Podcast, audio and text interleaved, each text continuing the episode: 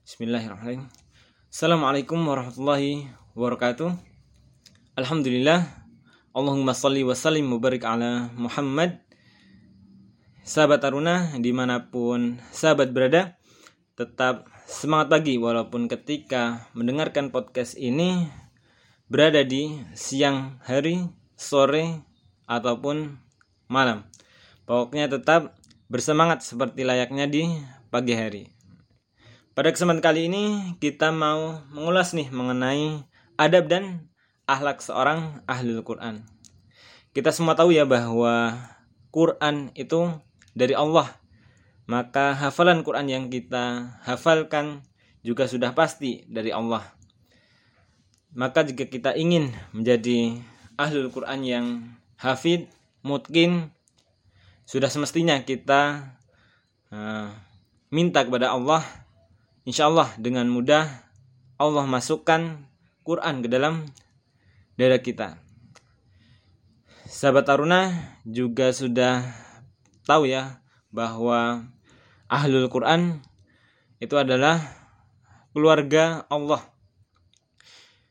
Sudah pasti nggak sembarang orang yang bisa menyandang gelar ini atau kita diangkat nih atau bahasa kitanya ditulis menjadi seorang anggota keluarga gitu ya.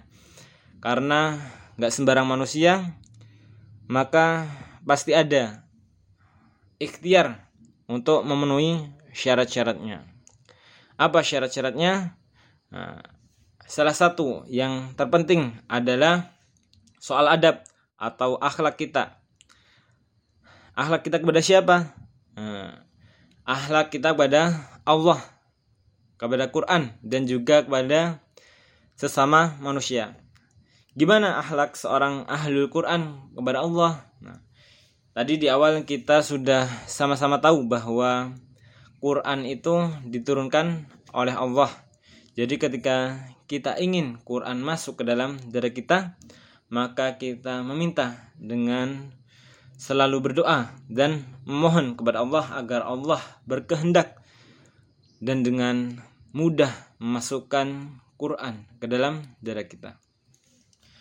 Perlu kita pahami juga bahwa ketika kita ingin menjadi ahlul Quran, maka kita harus menyedikitkan waktu tidur kita dan banyak beristighfar di waktu malam seperti yang Allah sudah sebutkan di dalam surat Az-Zariyat ayat 17 dan 18 yang berbunyi A'udzubillahi minasyaitonirrajim.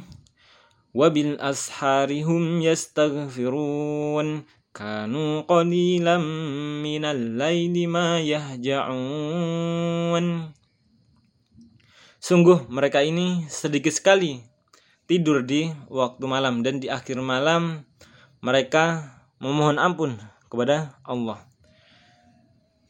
Nah, selain kita harus berakhlak dan berdekat-dekat dengan Allah, ada lagi yang harus kita perhatikan yaitu gimana akhlak seorang ahlul Quran kepada Quran.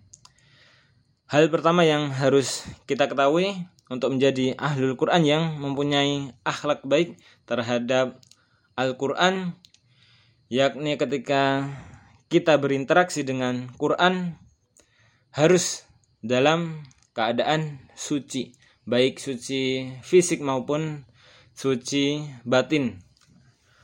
Untuk mensucikan fisik, kita perlu untuk bertoharoh, nah, seperti berwudu, atau jika kita perlukan untuk mandi besar, kita mandi besar untuk mensucikan fisik kita.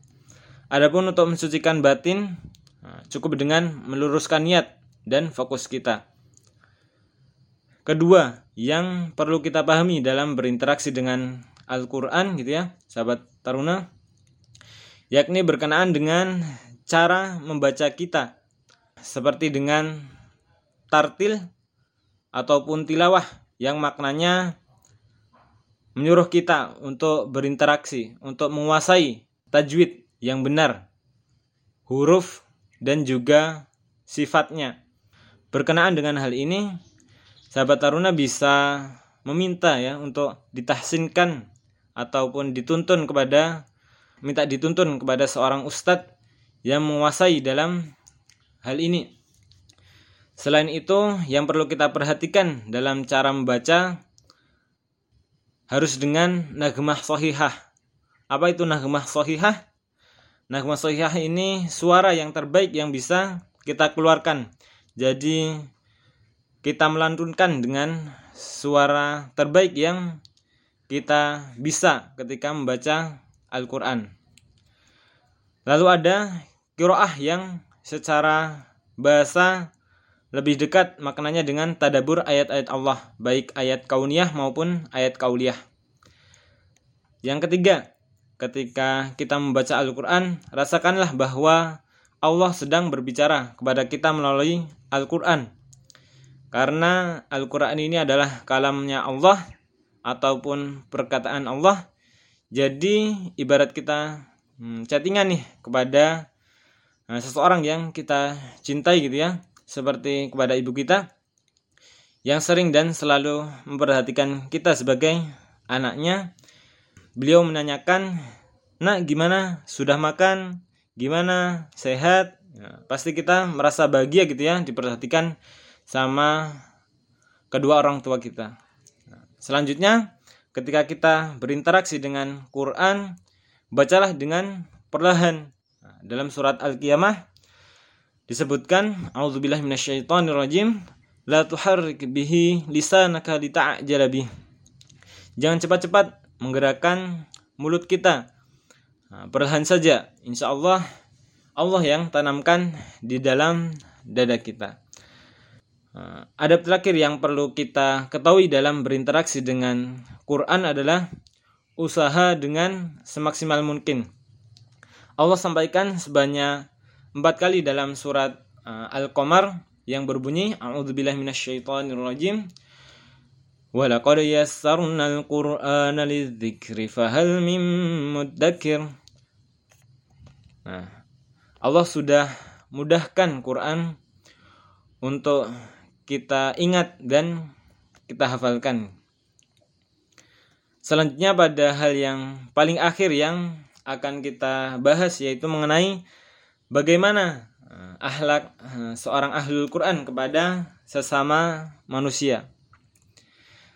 Nah, seorang ahlul Quran adalah sosok yang selalu menepati janjinya, menyelesaikan apa yang menjadi amanahnya, memperteguh silaturahmi, dan juga dapat berlaku adil. Sebenarnya masih banyak hal yang berkaitan dengan akhlak seorang ahlul Quran kepada sesama. Untuk detailnya mungkin sahabat Taruna bisa membaca ataupun mempelajarinya dalam kitab At-Tibyan karya Imam An-Nawawi. Masya Allah mungkin sudah sekitar hampir 10 menit kita menemani. Insya Allah nggak banyak ya eh, syarat yang harus kita penuhi untuk menjadi seorang ahli Quran.